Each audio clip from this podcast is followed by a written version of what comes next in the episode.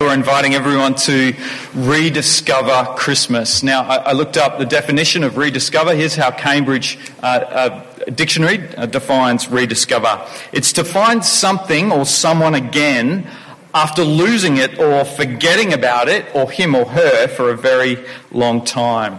Uh, so, we want you to rediscover Christmas. Uh, it's a bit like the story of the chauffeur who'd driven this same uh, chemistry professor to multiple uh, speaking engagements and heard the professor, this chemistry professor, give the same lecture again and again and again. Uh, he was on another trip to yet another one of these speaking engagements and uh, he, he made a wager with the professor. He said to him, I've heard your speech so many times, I bet you I could do it better myself. The professor said to him, I bet you you couldn't.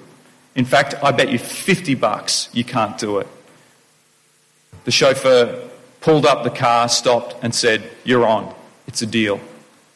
They got out of the car and they swapped clothes so that uh, the chauffeur was dressed in a fancy tuxedo and they arrived at the event and uh, the host put him at the head of the table and invited him to give his speech. He gave such a remarkably good speech and lecture that he got a standing ovation by the end of it.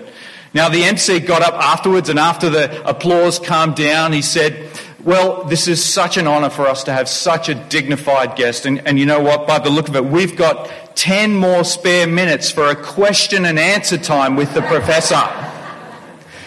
Well, he was absolutely terrified, but after a while, clearing the lump in his throat, uh, he, he heard a, a question and clearing the lump in his throat, he said, do you know what? That is probably the easiest question I've ever heard in my life. In fact, that question is so easy that I bet even my chauffeur would be able to answer it. well, I wonder if you've heard the Christmas story again and again and again, and here you are again today. You've heard it so many times that you could come up here and tell it yourself. Well, you know, uh, the Oxford professor C.S. Lewis, he once said this. He said, We don't need to be told new ideas so much as we need to be reminded of old truths. So that's what we're doing this morning. We're going to rediscover Christmas, and I hope by His Spirit, God will enable you to rediscover this amazing Christmas story. And two things in particular that we're going to look at this morning. And the first thing is we're going to look at the vanity of the emperor. So again, I hope you've got the story open in front of you. The second thing we're going to look at is the peace of God in Christ. So, uh, if you look at verse 1, I wonder if you noticed how uh, Luke, who's telling the story of Christmas, he's not telling a fantasy, he's telling history. Have a look at verse 1. He says, In those days, a decree went out from Emperor Augustus that all the world should be registered.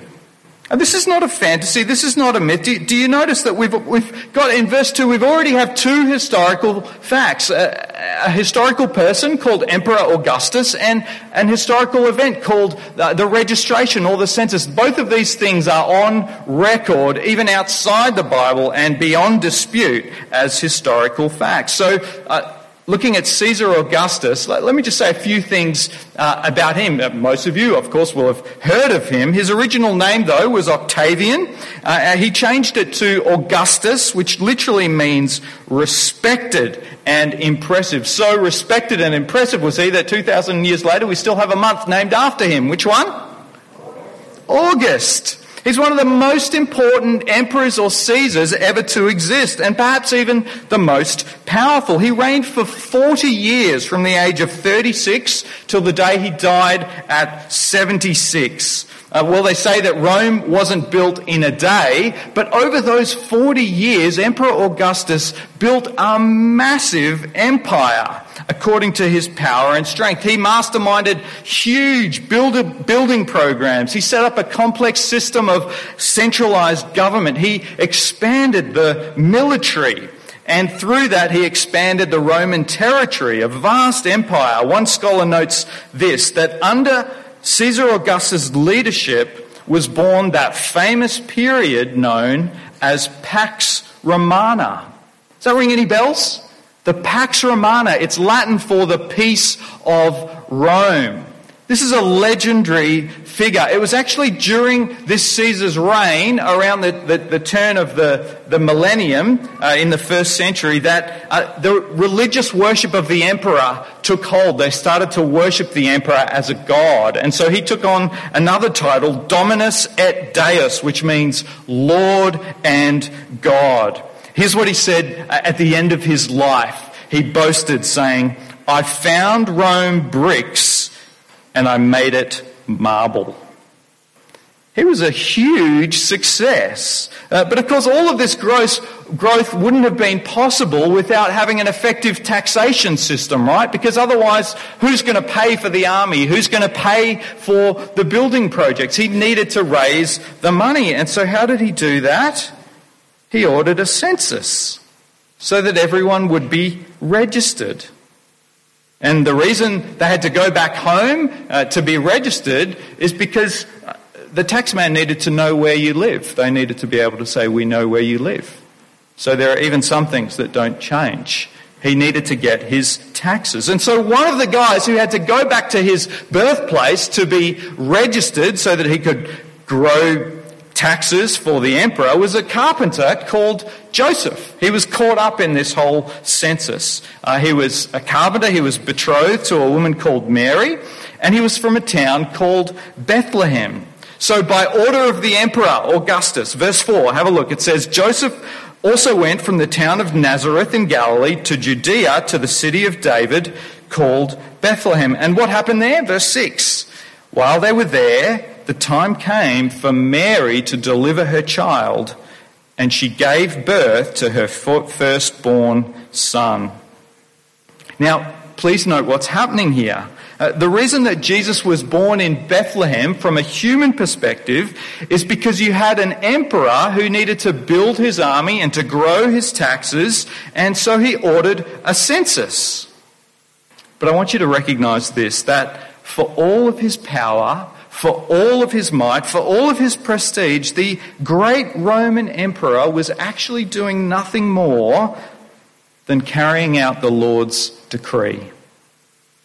I wonder if you remember the first Bible reading, spoken hundreds and hundreds and hundreds of years before the Roman emperor called this census. I'll, I'll, remind you, it's Micah chapter 5, verse 2. It was spoken hundreds of years earlier. And hear what the Lord's decree was. But you, O Bethlehem, that's the town in which Jesus was born, who are one of the little clans of Judah, from you shall come forth for me the one who is to rule Israel, whose origin is from of old, from ancient days. You see what's happening here? He's one of the most powerful emperors in the world, able to order the entire population to go back home, to be registered, to pay more tax, to build an even bigger empire. And yet, through the eyes of faith, we see that all he's really doing is actually carrying out the Lord's decree to usher in the King of Kings in exactly the right place at exactly the right time. And so, this great Caesar Augustus, the Roman emperor, is nothing more than a tiny little pawn in the hands of the sovereign King of Kings. He's nothing more than a tiny little footnote in the story of the great King, our Lord Jesus. And in fact, the only reason that we're talking about him today is because of the very distant association that he had with a little baby boy called Jesus. And as I was reflecting on this, you know what I thought? I thought, that's the same for us. No matter who you are here today, no matter how big, no matter how small, at the end of the day, the ultimate measure of your life will come down to this. What's your relationship with Jesus? What's your relationship with Jesus. We've seen what Caesar Augustus' relationship with Jesus was. What's your relationship with Jesus? You know, the story of the, the gospel, the Christian message is that just as Jesus came at Christmas, he's going to come back, come back again at the end of days to judge the living and the dead. And on the day that you see him, no matter who you are, no matter how great, no matter how small, the only thing that counts is this. What's your relationship with Jesus? Friends here this morning, do you know that Jesus wants to have a relationship with you? Do you know that's the whole reason why he came at Christmas? Because he wants to have a relationship with you. Do you know that's why he says to you this morning, Here I am, by my Spirit. I stand at the door and knock. If anyone hears my voice, do you hear his voice this morning? If anyone hears my voice and opens up the door and lets me in, I will come in and eat with them and they with me. You see, Jesus came into the world at Christmas, but ultimately he wants to come into your heart. That's why we sing, Let every heart prepare him room. Have you invited Jesus into your heart? Because the moment you do that, he promises you something that he will come in and he will never leave you and he will never forsake you. That's why Jesus came at Christmas. And this is the ultimate way to rediscover Christmas. Is that not only did he come into the world, but he's come into our hearts to all who would invite him in.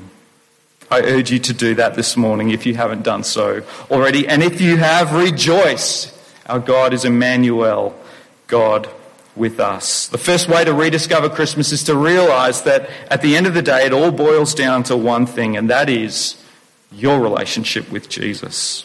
But I just want to continue this idea and push it a little bit further by looking at Caesar Augustus in relationship with Jesus, because there are all kinds of phrases that people use to talk about Caesar Augustus. And what happens is that the gospel writers take these words and take these phrases that were popularly applied to Caesar Augustus and they use them to talk about Jesus and to tell us who Jesus is. So there's this famous um, inscription that I've seen in Berlin. Uh, I did an archaeology subject in Asia Minor, uh, and this is a picture of this inscription from the first century. It's called the Priene Calendar inscription if you're into archaeology or history. And it's a big announcement about Caesar Augustus that we've met in verse 1. It's dated in about 9 BC, right? Nine years before Christ. Hugely famous. I mean, this message went viral. In fact, the whole point of it was to spread the news about Caesar Augustus's birth.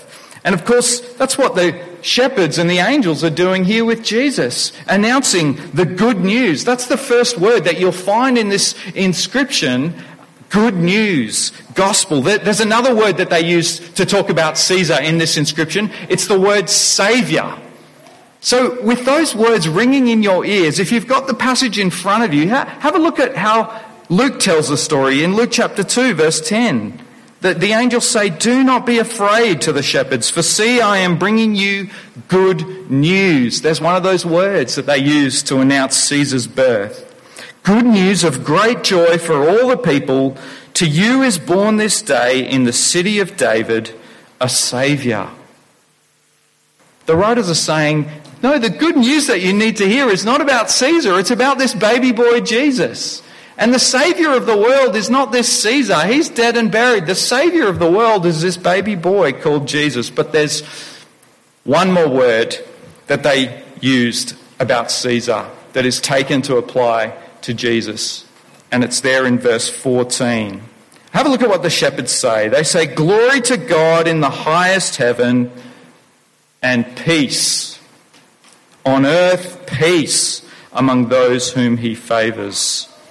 In other words, Jesus came to bring peace on earth. Remember, we were talking about the Pax Romana, this famous period under Caesar Augustus, the peace of Rome. But the peace that Jesus brings is not the peace of Rome that comes by imperial force and imperial decree. This is not the kind of peace that's achieved by winning the nuclear arms race or through even a peace deal between two uh, um, countries that are at war. No, the peace that Jesus came to bring is a transcendent peace that brings an end, end, to the conflict between God the Creator and the people whom He made who have rebelled and to go on with life without Him. That's what Jesus came to fix. That's the peace that Jesus came to bring. Another word for this is reconciliation.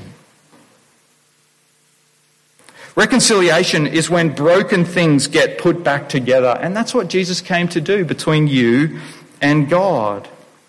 But unlike Caesar, who was willing to crush anyone who would threaten the peace of Rome, uh, that's why he created the crucifix, the cross, because any insurrectionist, anyone who would threaten the peace of Rome would be absolutely crushed under the might of the emperor. That's not how Jesus came to establish his peace. In fact, quite the opposite. He came to be crushed himself for us and all the evil in the world, all of the darkness in our hearts, like when you get one of those magnifying glasses with the sun and it's concentrated like a laser beam onto a leaf.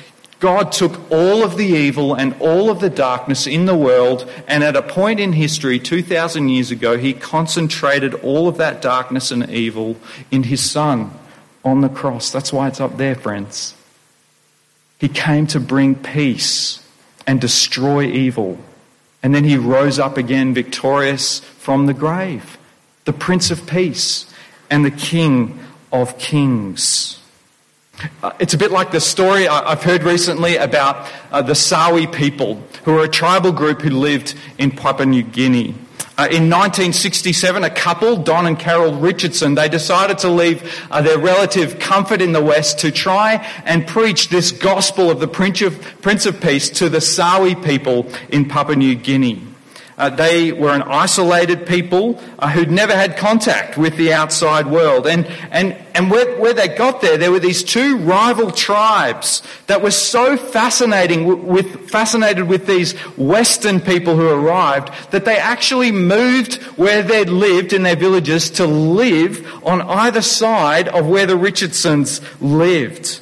But these two tribes, they were constantly at war with each other, fighting and killing and vicious attacks. But the Richardsons stuck it out and they were determined to learn their customs and to learn their language so that they could preach to these warring tribes the Prince of Peace. Uh, one of the many setbacks that they encountered along the way is that they were telling the story of how Judas, if you know it, had betrayed Jesus. And when they heard the story, they were like, oh, wow, Judas is amazing. For them, Judas was the hero of the story. They said, yeah, that's what we do. We make friends with someone and then we try and win their trust so that they are with us and then we kill them. They're like, oh my goodness, how on earth are we ever going to be able to preach to these tribes the Prince of Peace that they can have with God and with each other? Well, after 14 civil wars that they witnessed, they gave up and they said to them, We can't do this anymore. We're going to leave. And they said, No, please don't leave. We want you to stay. If you stay with us, we promise that we'll make peace with each other in the morning. That morning, they rose up to see the most amazing ritual they'd ever seen in their life. The two tribes lined up on either side of a clearing. And then finally, one man, he dashed into his hut and he grabbed his newborn baby boy and holding him above his head, he ran across the field with an anguished look on his face and his wife was crying out to him, pleading with him, No, don't take our boy, give me back my boy. And he took them to the rival tribe and he said to them, Plead the peace child for me. I give you my son and I give you my name. To their astonishment, the other tribe did the same thing. A man ran into his hut, took his newborn baby boy, ran across the field with anguished look, and he presented his newborn baby boy to this rival tribe. They were astonished, but eventually they found out the meaning of this ritual. The meaning was that as long as their baby boy lived, that there would be peace between these two tribes. As long as they took care of the boys, they would have peace between them. Finally, the Richardsons saw the illustration that they needed to be able to illustrate the message of the gospel of the Prince of Peace. And so they told these tribes people about their loving Heavenly Father who made them, and yet they had rebelled against Him so that there was no peace between them. But their loving Heavenly Father gave him his beloved, precious Son to die for them on the cross, to take away all of their sins, all of their guilt, all of their shame, so that they could have peace with God and by his Spirit, peace with one another. That was the message that finally took root. And by their hundreds, people came to put their trust in this Prince of Peace. It, was just a few years later that these two warring tribes uh, sat down together at Christmas time to celebrate the gift of the Prince of Peace. And they had an amazing time together. These two warring tribes that used to be fighting with each other, cannibalizing each other, murdering each other were sitting down as brothers and sisters in Christ to celebrate this Christmas child, this peace. After they finished their meal, a Sawi preacher, he got up for the very first time to preach the message of Christmas to them. And he preached on a verse that no one in the history of the world had been able to appreciate like the Sawi people did that day. Can I tell you what the verse was that they celebrated with that Christmas? It was Isaiah chapter 9, verse 6. For unto us a child is born, unto us a son is given and the government will be upon his shoulders. And his name will be Wonderful Counselor, Mighty God, Everlasting Father, Prince of Peace. A few years later, uh, the Richardsons would reflect that that was the greatest Christmas that they had ever known. My prayer for you this Christmas is that even as God was able to help these Sawi people discover Christmas for the first time, that God, by His Spirit, will enable you to rediscover Christmas today. Amen? Amen. We're going to sing.